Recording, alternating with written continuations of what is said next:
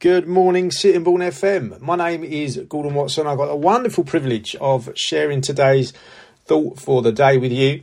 And we're going to be looking at the Gospel of John. I want to read to you one of my favourite chunks of scripture as we think about Christmas. It's December now. I hope that you've started thinking about your Christmas shopping. And I'm going to read this to you and then just explain just a couple of things uh, before we then listen to a worship song together. So we're going to the Gospel of John, chapter 1. And we're going to start with verse 1. And it says this In the beginning, the Word already existed. The Word was with God, and the Word was God. He existed in the beginning with God.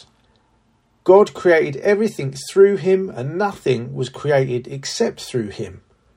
The Word gave life to everything that was created, and his life brought light to everyone. The light shines in the darkness, and the darkness can never extinguish it. God sent a man, John the Baptist, to tell about the light so that everyone might believe because of his testimony.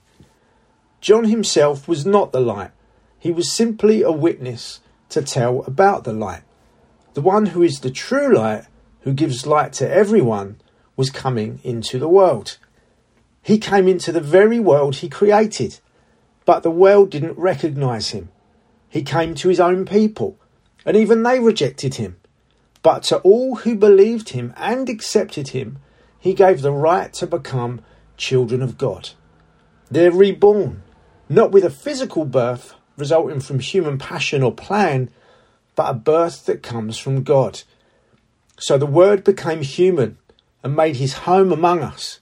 He was full of unfailing love and faithfulness and we have seen his glory, the glory of the Father's one and only Son.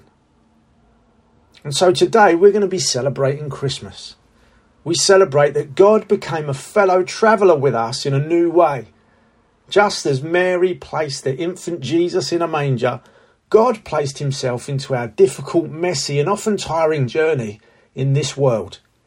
John says it this way that the Word became flesh and he came and lived with us. He made his dwelling with us.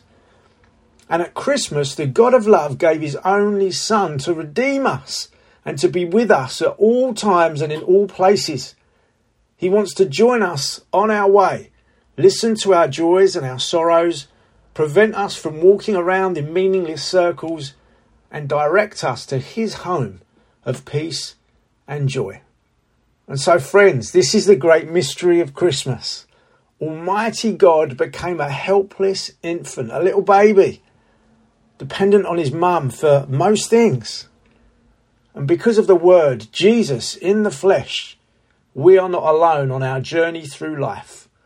We can always trust that He is walking with us, and that is why we can sing, Joy to the world, the Lord is come. So let's pray. We glorify you Father, for the gift of your one and only Son, Jesus. In love, you have come to walk with us through life and through death to your house of peace and joy. Thank you, Lord. Amen. And now I hope you'll join me at home as we sing Joy to the World. Thanks for listening.